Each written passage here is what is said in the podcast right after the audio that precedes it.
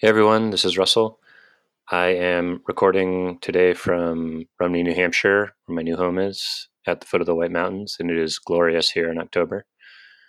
I'm bringing you today Paul Millerd, who I first came across after reading one of his articles on Medium called Navigating Life Without a Map. And it was one of those articles that I sort of wish I had written myself. And then I started reading more of his writing, and I felt that way about a lot of it. So I reached out to him and got him on the podcast.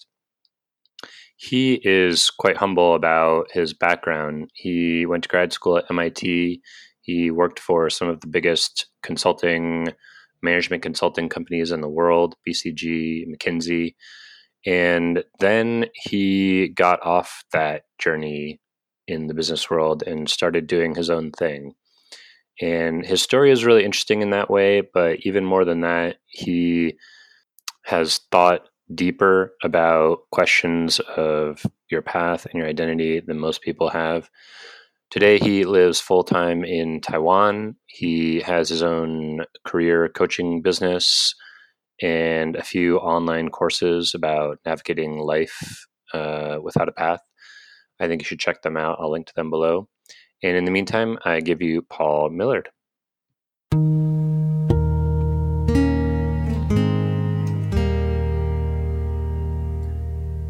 Paul Millerd, welcome to What Really Matters. It's great to have you uh, coming to us from Taiwan. Fantastic to be here with you, Russell. Excited to dive in. I've enjoyed some of your writing, and uh, let's dive in. Sounds good. Yeah, I, I I first learned about you coming across an article you wrote on Medium about navigating life without a map.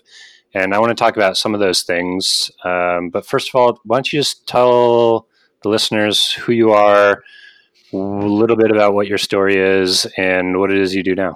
Sure. Yeah. So I'm Paul, and I've been playing with how I say who I am, right? It's, I think we'll dive into this and the confusion around this and identity and work.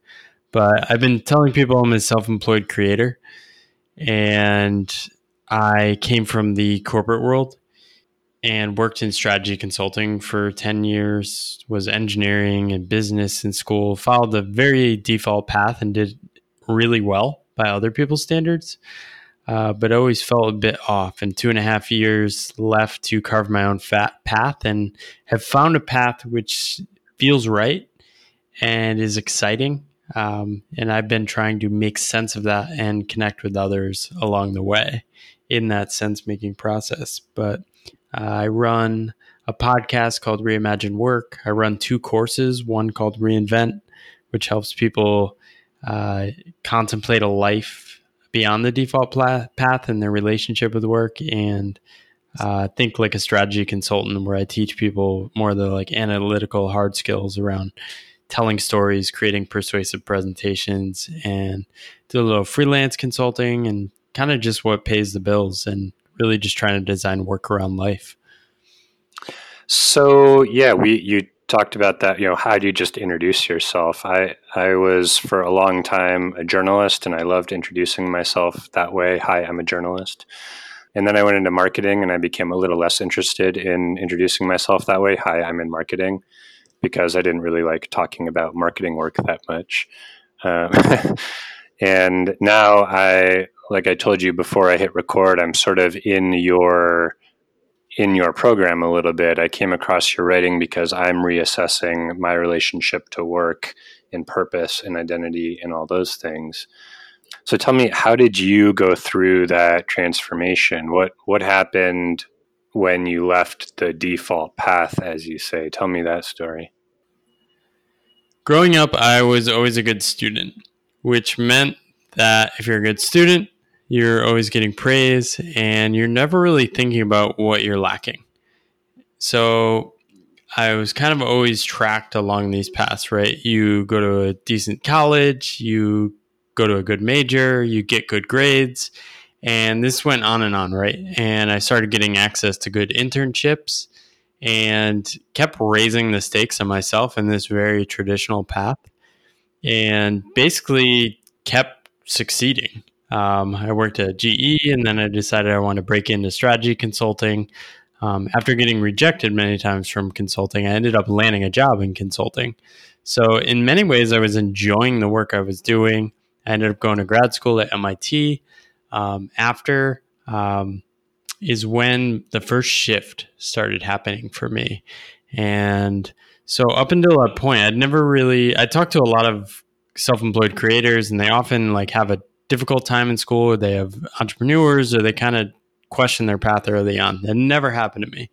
What happened to me was right after I graduated from business school, like top of the world, I'm crushing it, uh, going to do a great job, going to get paid well. Um, I became sick and started getting sicker over a series of months and was eventually diagnosed with a couple tick-borne diseases and was treated for that. Had to take a leave of absence uh, from work for about four months because it was pretty intense and slowly like worked my way back from work. So that was like a couple year process. And during that is when the bottom kind of fell out of my identity. I had been uh, successfully like embracing, right? Successful student, smart, curious, good at work, successful in the professional world.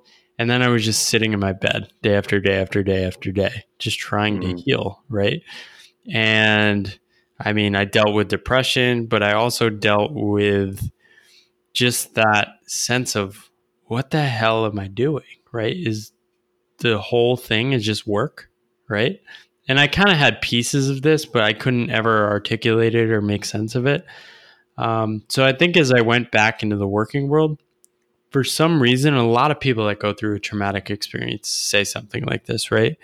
I was filled with this renewed energy, but in a different direction.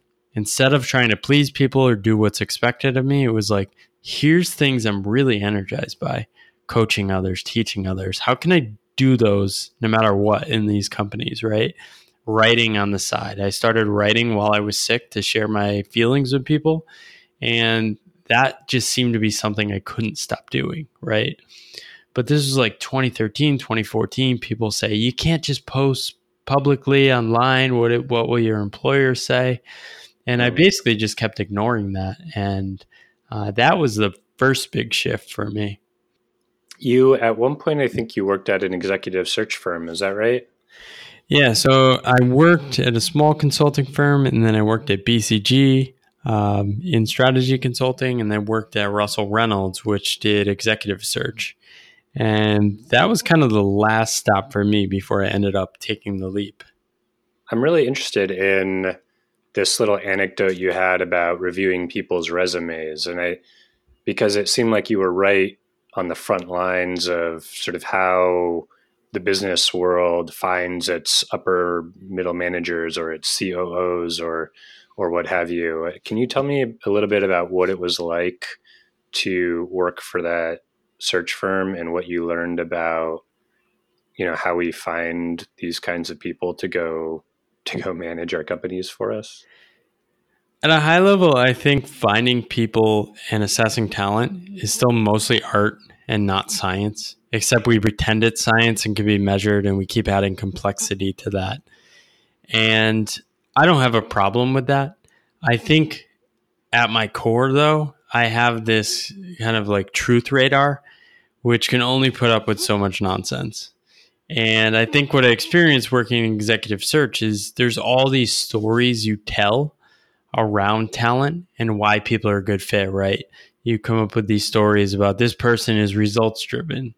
Um, and it seemed like I I had been studying like these um, alternative takes, right? There's a book called The Halo Effect and why good news makes anyone look talented, right? And it seemed like we just ignored the shadow side, right? I was also experiencing this at BCG where we pretend like we know these clear understanding of how we drive performance, except if you have any experience implementing projects, you know things go haywire every time, right? So there was this mm-hmm. disconnect. And I think what emerged for me was just this I was just getting exhausted of uh, participating in this, right? It's very clear what you need to do um, to succeed, right? You need to tell certain stories, you need to say things in a certain way.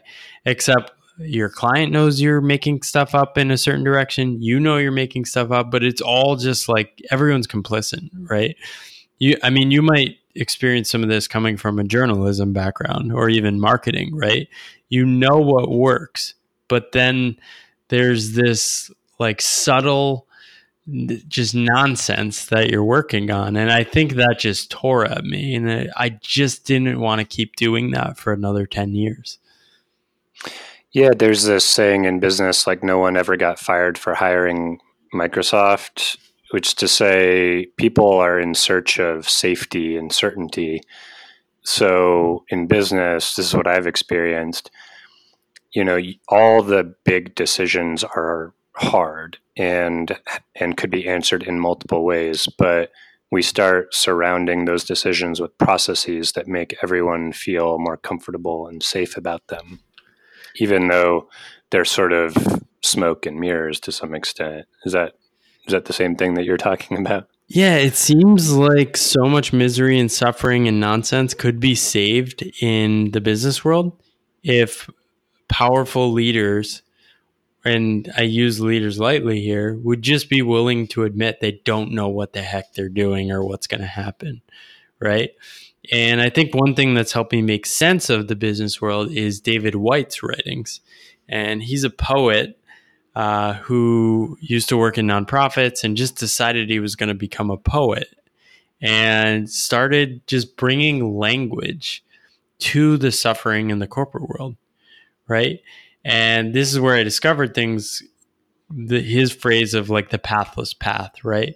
He also has this great quote, which is says that um, this suffering and maybe what I was experiencing uh, 10 years into my career was not um, an actual suffering or struggle with what I was doing, but a deeper call for like rest, relaxation, or even a different life.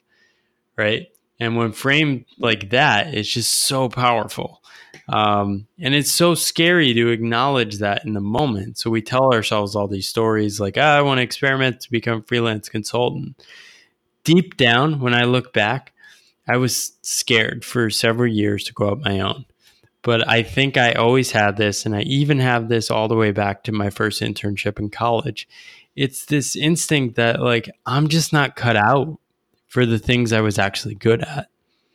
And I'm trying to embark on a more pathless path, as David Whyte says, and try to figure out what is the life I actually want to design. Um, and that yeah, has been a journey you know, in I, itself.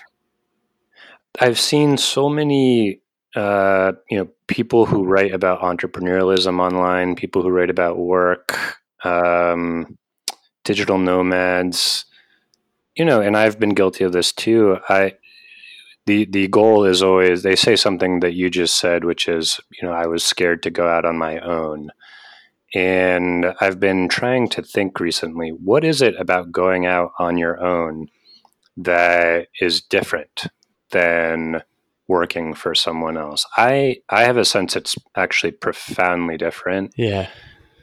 But what do you what do you think about that is that a goal in and of itself and, and why is it so so common an aspiration it is common and that's a really interesting thing if you talk to any college student almost half of them will tell you some version of i want to work in consulting or i want to work in finance i want to work here a few years but ultimately my goal is to go out on my own and do my own thing yeah people have been saying that for 20, 30 years. Why is no one doing it? Right? So I think there are a couple things. I think one is the benefits to following the default path are pretty damn good. And I know a lot of people that thrive in that environment. They love it. They love the structure. They love the the team aspects. They love working towards business goals. Um, it's not for me, but it works for many people. And uh, if you're getting 10% raises every year and everyone in your family thinks you're successful, your wife or partner or spouse likes the things you guys are spending your money on together, you get a, used to a certain life. Mm-hmm. Giving that up, we only look at it from like the money side, right? Giving that up seems crazy, and it is. But I think people like you, it seems like you were thrown into it a little involuntarily, but maybe there were probably seeds planted um, for you. Um, people that are thrown into it or people that choose it themselves, it seems to be that there's something larger at stake. And I think what you hit on is totally spot on, which is that there is this profound shift. Maybe deep down, I knew that this shift would happen. Like when I was thinking about taking the leap to become self employed, I really just thought I'm going to shift from being a full time consultant to a freelance consultant with a little more free time. My first seven, eight months, it blew my mind open. It was a total shift with how I related to reality. And it's really hard to explain to people.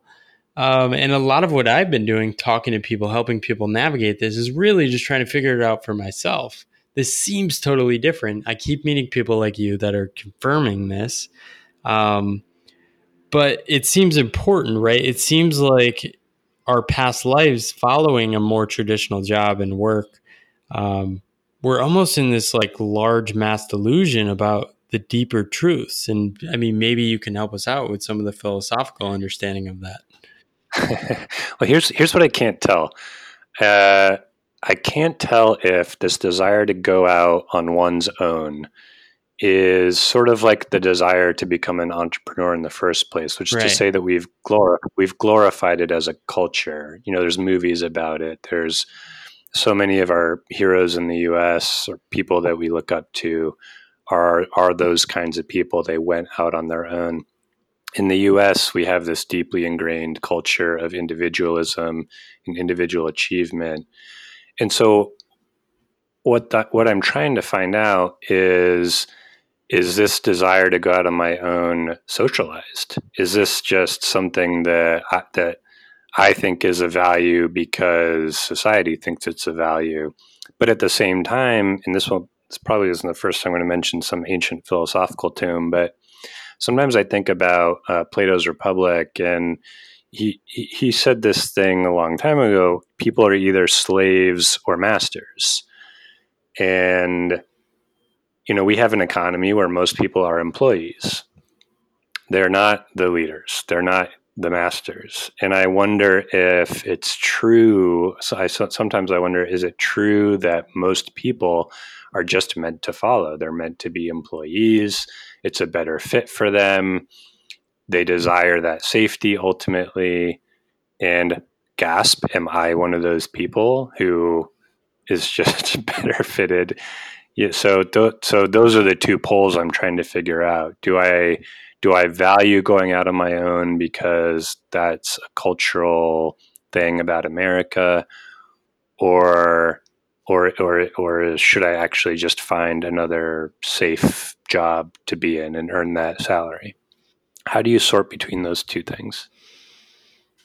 Yeah, that's interesting framing. I I think we cling. If it's wrong, tell me. No, no, no. I'm, I'm, I might not directly answer you, but I'm going to kind of play with this. But yeah. I think we're we want labels, right? Everyone asks you what you do, and it's just easier if you have a label in a story, right? So there's a certain element of that which you need the story to find the other people in on your journey with you, so you can like create cool shit together. Um, there's another story which basically gets you social approval. And I think this is the dangerous story, right? This is why people are serial entrepreneurs. It's always confused me. Like, once you're successful and you've like earned enough money, why not just like mail it in and read books? And what I've realized is if you don't develop the capacity or capability to live a life, you can't actually just turn that switch on, right? You need to cultivate that your entire life.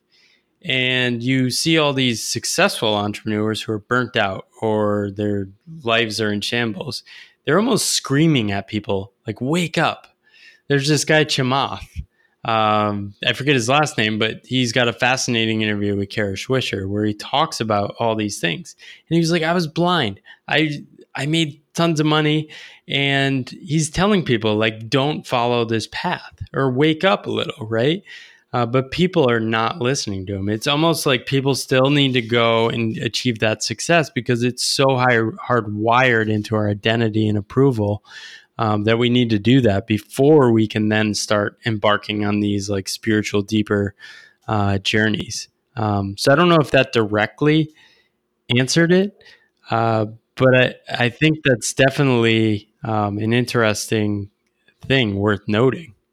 Yeah, the thing I'm trying to sort out is just basically how do you know which of the things that you care about are actually socialized into you? And just asking yourself that basic question is this what I want or is this what's expected of me? I find a really difficult question to answer. Maybe you've grabbed, I know you've grappled with the same question because I've seen on your site what you ought to, your, ought the to self, self that you yeah. ought to be. Yeah. Can you talk about that a little bit? How do you tell the difference? Yeah. So maybe we go back a little to just history, right? You you mentioned uh, Plato's Republic, right? In Greek times, work was still seen as an inherent bad, the ultimate aim, right? So it yeah, was seen exactly. as a necessary something that needed that you needed to provide certain services, um, products, different things, right? But it was seen as an inherent bad, right? Not a time you'd actually want to live. Like there were slaves, as you invoked before. Um, but the whole supreme aim was to spend time in leisure, like learning things and teaching others and spending time like contemplating life in an active sense of leisure. Over the last 2000 years, we don't have that anymore. So work went from something that's bad to something that's good in the Protestant Reformation. And mm-hmm. in that time, the Protestant Reformation, it was still tied to work is good because it contributes to your community, but also it's going to provide you salvation in heaven, right? Now we've stripped away some of the religion, and work has almost become the religion itself, I think. And I think this is where it's dangerous. And you you see two groups of people that are suffering acutely, right? It is the creative class, people who have revolved their whole life around work, mostly because it's pretty interesting and cool work, but there's a loss of something deeper. And then, like low wage labor in the US, for example, literally mm-hmm. can't plan their lives, can't find their schedule more than two weeks in advance, uh, if that, can't pay a living wage and we have a cultural belief that work is the ultimate aim, right? Work is your worth, work is your value, work is virtuous. Except, how can you create a culture around that where you have 10 million people not making a living wage, right? So you have that on one end, and then people crushing it financially, but totally lost because the work is the whole goal for them. And there's no like deeper sense of anything. Um, Right. So this is this is like one thing you and I really agree on. Using work and money as a gauge of success is off. That's just that's mess that's wrong. Is that right? Like how do we fill in an alternative to that? Well, I think you you don't need a long line of questioning to realize that things are off, right? If somebody yeah. in I guarantee you've been in a conversation where this has happened. Somebody said, I'm going to be a teacher, right? And somebody has made a comment and said, Oh, geez, teachers don't make good money, right? Have you been witness to a conversation like that or a social worker or something like that? Sure. Yeah. Yeah. It's a very common occurrence, right? That's pretty crazy. Like everyone also will acknowledge one question later are teachers invaluable? Yes, of course. So we've just lost touch with this. And a lot of people look at this as like market problems, redistribution. It's really a belief issue. We've, we haven't uh, built the structure or the protections to kind of protect um, the good work that we need. And on the other end, to kind of put limits on uh, the work that just kind of absorbs your life. Well, the the teacher is a good example because, and you've written about this. There's there's two measures of success that society puts on. So one is money, and the other is prestige. Right. And the teacher definitely has prestige, right? And I think back when I was a journalist and, you know, before media became any enemy of the people and all that, journalists also had some measure of prestige. Right. And, you know, some to some extent they still do. Teachers definitely do. You know, there's some professions in the US that definitely have that prestige. I used to work with a lot of doctors. And I know some of them listen to this podcast. If there's one thing they've got, it's prestige. Right. Yeah. And I but prestige is one of those things that's it's a benefit conferred on you by other people. It's it feels good because other people think it's good. It doesn't necessarily have any connection whatsoever to uh, you know your what makes you truly tick inside. It's it's something that if you keep getting prestige your whole life, you can do without the money to some extent, but you still might not find a purpose that is right for you because you're you're addicted to the prestige as well. So both of those things, money and prestige, seem to me to be values that culture has imposed on us. And I'm wondering how we how we really truly break out from from that. You know what I'm talking about? Yeah. So I love that you brought up prestige. I wrote an article about this as well. Um, I can send it to you to link up, but sure. We we think about hierarchies, right? Hierarchies are inevitable and we're operating in that world, right? Maybe one day we'll move to a networked world. Um, I don't know what that looks like. I can't predict the future. But right now we operate in a hierarchical world many people think these are power hierarchies, right? You gain more power and you move up. Really, what most things are are prestige hierarchies. And these things work really well when prestige is tied to competence, right? So I think doctor is actually an interesting one because you have a pretty close link to prestige and competence. And they're paid well for that prestige and competence and it's it's pretty closely aligned, right? Um, now, with teachers, if you're the most competent teacher, you may not be get paid any more than anyone that's much less com- mm-hmm. much less competent, right? And then you have other industries where prestige is totally not connected to competence, right? So uh, we have these disconnects, and my takeaway is not like blow up the hierarchies, acknowledge they're there. I think people need to realize that these things are there and try to figure out what kind of prestige do you want. And for me, I've realized I want I don't want the prestige of brands or title or rank. I actually want the prestige of being a generous person. Right? So there's no nothing wrong with uh, prestige or pursuing these things. But if it's not aligned with what you want, and even worse, if it's not aligned with competence, you're going to feel lost because you're not working on anything challenging.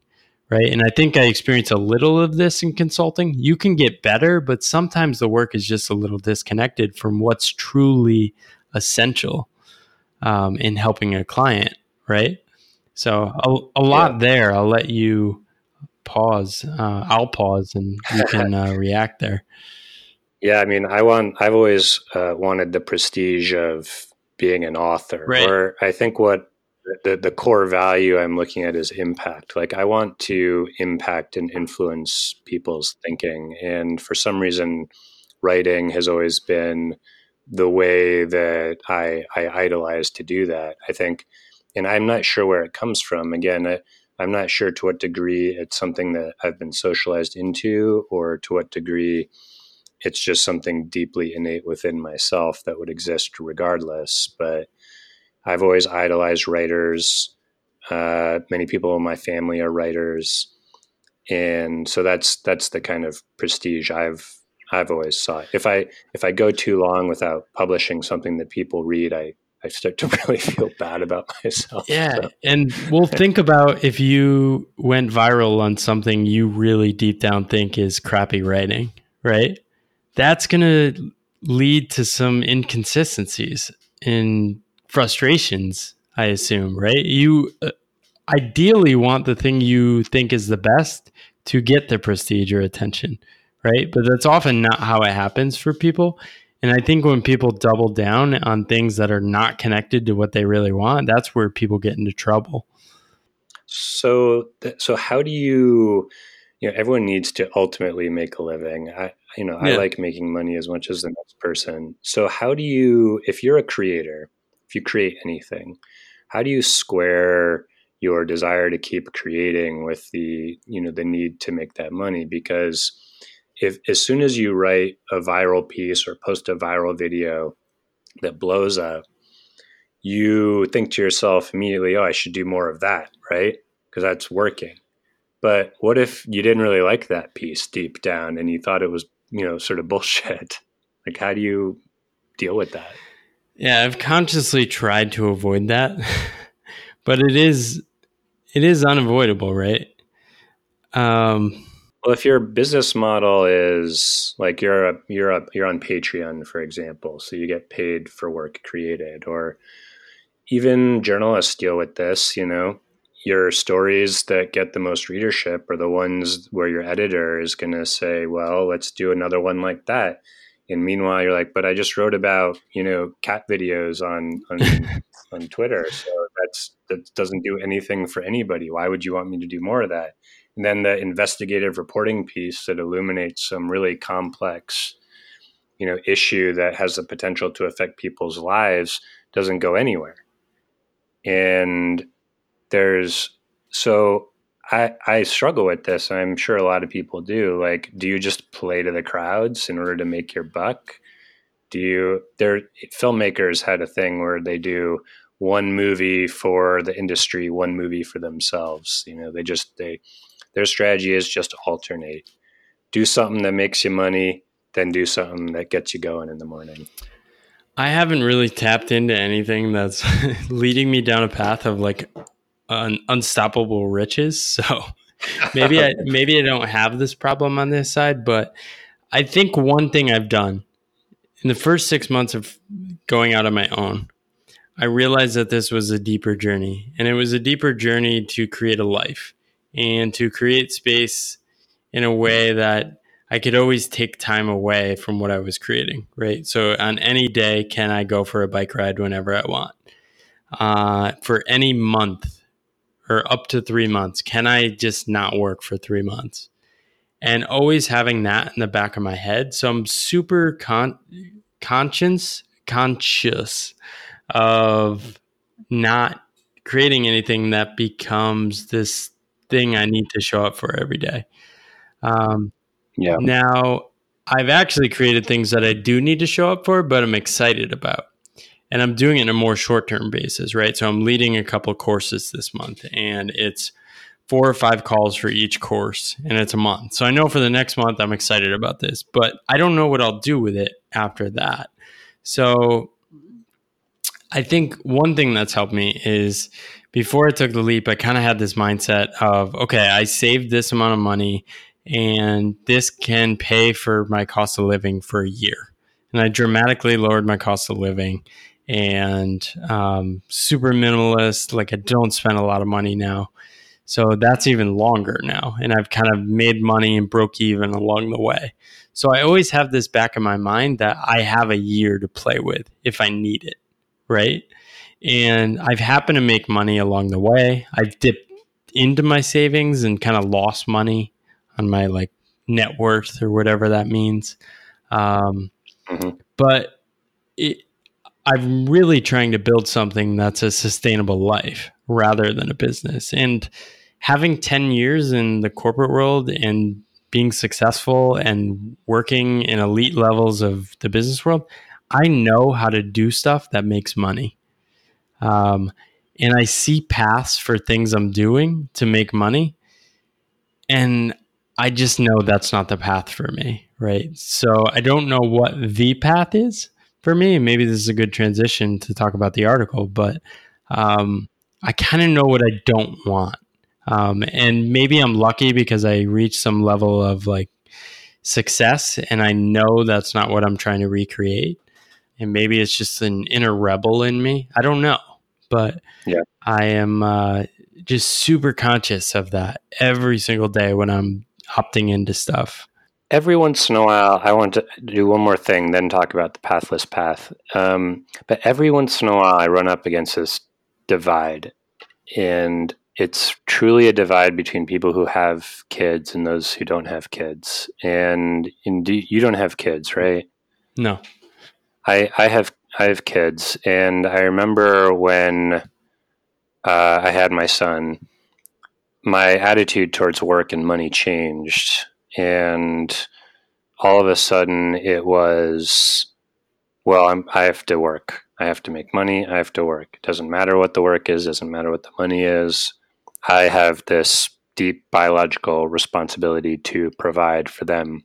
Right. And I think a lot of people that have kids feel well, this is the most cliche observation to make in the world, but they feel trapped. And they they have even they have this there's a really high bar to being able to take a year off without any expectation of how they're going to make money afterward. And I can imagine a lot of parents hearing that advice going, well, easy for him to say, um, you know, doesn't have kids to take care of. Have you worked with parents in your career coaching, or have you, have, you, Is there any insight you've gained into how a parent might approach that problem? Yeah, many, uh, many parents with kids. Um, interviewed several for my podcast, mostly because I'm curious about this, and I think I want kids one day. Um, and mm-hmm. I wanted. So what do they? I want to design life in the same way, and I think you ask every parent, "What does your child want of you?" They never list work in the first few things, right? I've never met a six year old that wants an elite education. I've never met, right? I've, they want to be a fireman or a space astronaut. I've never met a six year old that needs a five star resort. I've never met a six year old that needs a new car, right? So there's some obvious things like I want to take off the table right away. Um, I do want to acknowledge I think there is a biological nerve um, biological drive to provide, right? Any parent has that. And I think there's a bit of hope there too, right?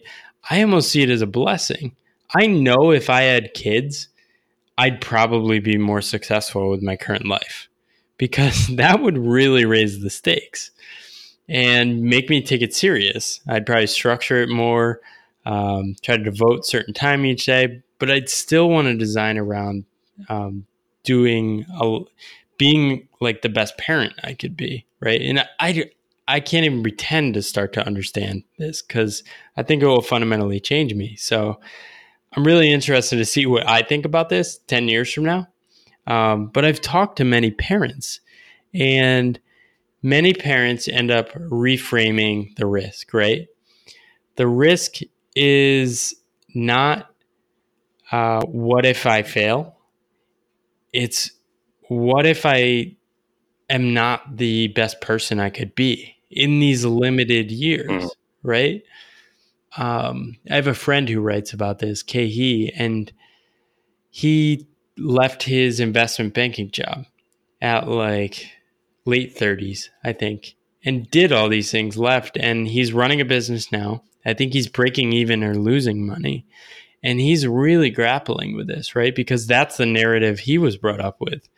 Um, so I don't think this thing goes away, but I think this gets back to our first conversation, um, our first question, which is that there is this profound shift. Um, you're not just going to drop the ball, right? And this is what researchers have found about regrets. Your ought to self is your, you shouldn't quit your job, right? But your ideal self is you imagine you could be a better person what they found is that your ought to self actually doesn't have a lot of regrets because if you drop the ball, you actually fix it, right? You seem like a pretty responsible person. I doubt you're just gonna like sit there and not get any work and be like, well, this is the path I have to follow, right? You're you're gonna take ownership. And I tell people I'd get a full time job if I had to, and like I'm not gonna let my children starve. Um, yeah, I don't I don't know where I was going with that, but I, yeah, I've talked to a lot of parents. Um, I've talked to parents who have taken a year, traveled with their kids abroad. I've talked to parents who have lived um, in overseas with their kids, oftentimes they find that the cost of living and selling their house or putting it up in Airbnb, they actually like break even or make money, right? There's so many different ways of living. Yeah, I think maybe what you're getting at is that society obviously expects us to, to provide for our kids, and obviously we we all feel deeply that we want to and should provide for our kids. Um, but the the default path to doing that is to do the safest possible thing. And the fear we have of doing something that's more risky is that we won't be able to provide for our kids maybe as well. But if you step back from that realize that you will end up providing for your kids anyway. None of us are going to let our kids starve in the streets or go homeless. Yeah. Plus, anyone will hire you knowing you have kids and you're like not able to feed them. They're not going to give me a job out of pity, right? um, yeah. So exactly. So so so what is the pathless path? What what is that, and where where'd you come across it? Yeah. Explain that. So the pathless path is a phrase I stole from David Whyte and mm-hmm. he um, i can pull up the quote and quote it in a second but it's pretty much embracing like we we think there are these paths right? You go into journalism and i don't know i don't even know what the paths are but i'm sure you could tell me what the like order of operations is right? You're like a, a writer then a senior writer then a junior editor then an editor then a managing editor right? There's all these paths um, except they're not real, right? Especially in journalism, right? You could be laid off at any second these days. It, the pathless path is really acknowledging there is no path, but just acknowledging that there's a natural, okay, what are we doing six months from now? Business wise, I have no idea. I hope some of the stuff I'm working on is still working, but two and a half years now, I know I'll figure it out now. And I've tried working in enough ways that I know I can slot in and do different um, modes of working. So I'll read the quote and then we can uh, dive in further. Yeah. It can be a release then to think that when we first come across the idea of a pathless path, by definition, we are not meant to understand what it means. It's like. So, what does that mean? I, I don't think we're supposed to understand it, right? I I yeah, so wherever you're heading in life, or you know, time as I've said, time moves on whether you do something with your day or not. And so whatever it is you're doing, it's possible that we're not meant to understand that. Is that is that the gist? Yeah. So I mean, David Whyte's a poet, and he's trying to bring alive things that have you have trouble describing with language, right? And I think what he's getting at is that there's an inherent uncertainty to the way the world works. I think even full time employees can honestly tell you deep down they don't know what's going to happen five years from now. Many jobs are in danger of being automated or super tech, being turned into super technology jobs, right? They don't know what's going to happen. They don't know if they'll be fired. Everyone in their life has tons of people in their life who've been laid off, like you. We don't know what the path looks like. Being self employed amplifies this, right? It makes it the center some people cave under that uncertainty and go running back, right? And I think that's a great idea, like if you're not prepared for it. But I love the idea of a pathless path because it's like I'm never going to fully know. Um, but that's also what led me to kind of try and make sense of what a journey looks like. And what I've stumbled on is there is no one path, but there's kind of phases people go through that could be over seven years, it could be over 10 years, it could be over six months. Uh, but it seems that people resonate with these. Um, and I'm happy to dive into the four stages. Yeah. So tell me about the four stages. And because this is, it's a little bit of a mini ad for your for your course, but I think that's fine, right? Let's tell me what the four stages are, and then we can talk some more about it. Yeah. So I, I mean, the pathless path in the course. I don't know how that's going to end up going after I do this live cohort. I may not run it for several months, but um, the first phase is restlessness, right? So many people are experiencing this, and it's this urge that something's off, right? Some people deal with this with just finding a different job, making a career change, going to grad school, taking a year off. Um, eventually, there's some shift that happens, right? Could be a health crisis, like with me.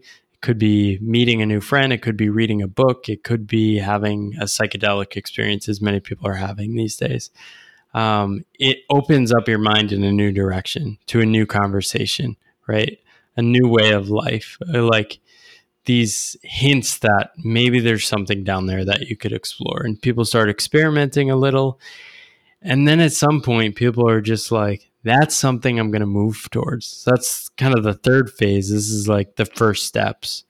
Um, and this could take years. I think for me, those first three phases were probably the restlessness was probably for 10 years from the beginning of college wow. and internship um, mm-hmm. to be getting sick. And then when I was recovering, that was kind of my imagination saying, okay, maybe there is a different path. Maybe I should be thinking about that. Maybe my health isn't going to be stable and I need to think, rethink life. Um, then imagination was like probably another four years of experimenting on the side, trying things, volunteering, doing pro bono consulting, doing experimental career coaching, writing.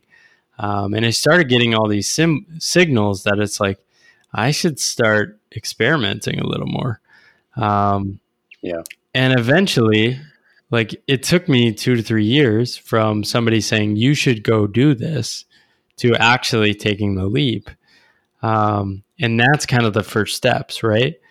And that was probably my first six to nine months. And then uh, I took, I was able to land a bunch of clients, make money, take away that like insecurity of not being able to make it work.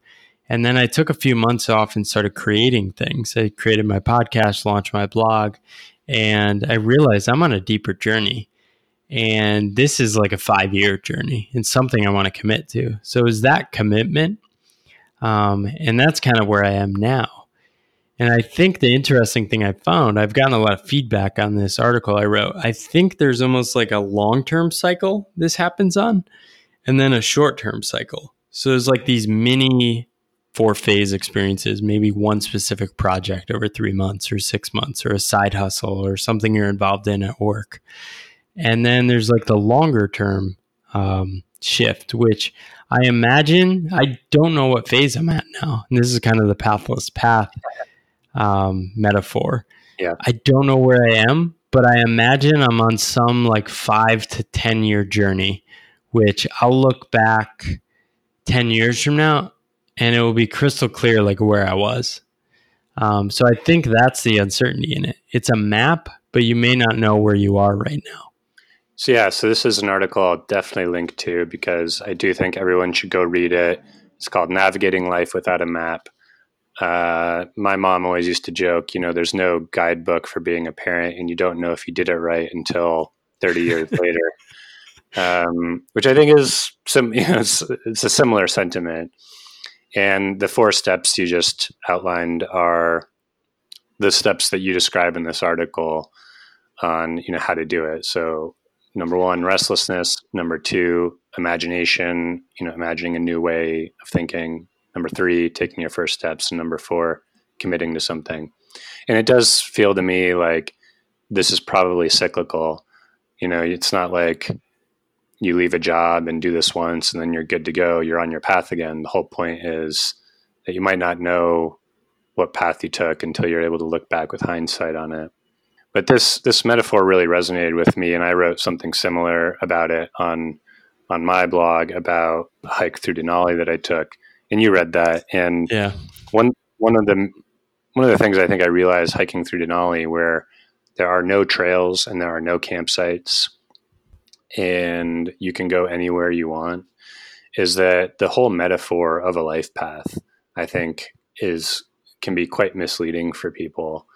Uh, because it suggests that if you just wander through the forest long enough, then you'll find it. Or if only you headed in a different direction, you'll find it. And it could be that there just are no paths out there and that you just go in the direction you go and you never know if it's the right direction or not. And um, that's been a scary thing for me to embrace. I'm probably not 100% on board yet Yeah. with living my life that way. I still look for guideposts along the way. I still look, am I heading in the right direction? And again, I never know if those guideposts are, you know, were put there by society and are just wrong, or if they were put put there to society and so I should pay attention to them, you know, or or what have you. So Yeah, and I think that's the core of it right there, right? I'm not I think too many people think I'm like arguing against work. I'm only arguing that we need to like broaden our imagination a little wider and have a little humility that we may not have figured out the whole work thing yet, right? mhm. We're only 200 plus years into this whole like full-time job thing. It's Mhm. very new, right? I think we're still making it up. I think when we look back 50 years from now, we'll realize that everything we're doing now is pretty crazy. Just like we look back 70 years ago and it was only a certain type of man that could work in business and there was sexual harassment. And it's pretty terrible looking back at what work was, right? Um, Mhm. but yeah, it's, it's, uh, it's hard, but I think it's worth at least contemplating that life might not be a straight trajectory.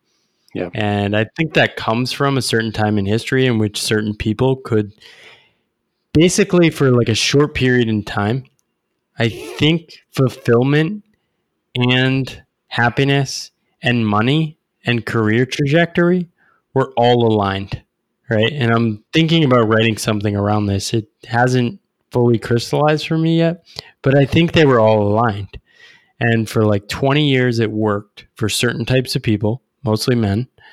Um, and then that's not the reality anymore. But we haven't come up with a new story because it's a lot messier.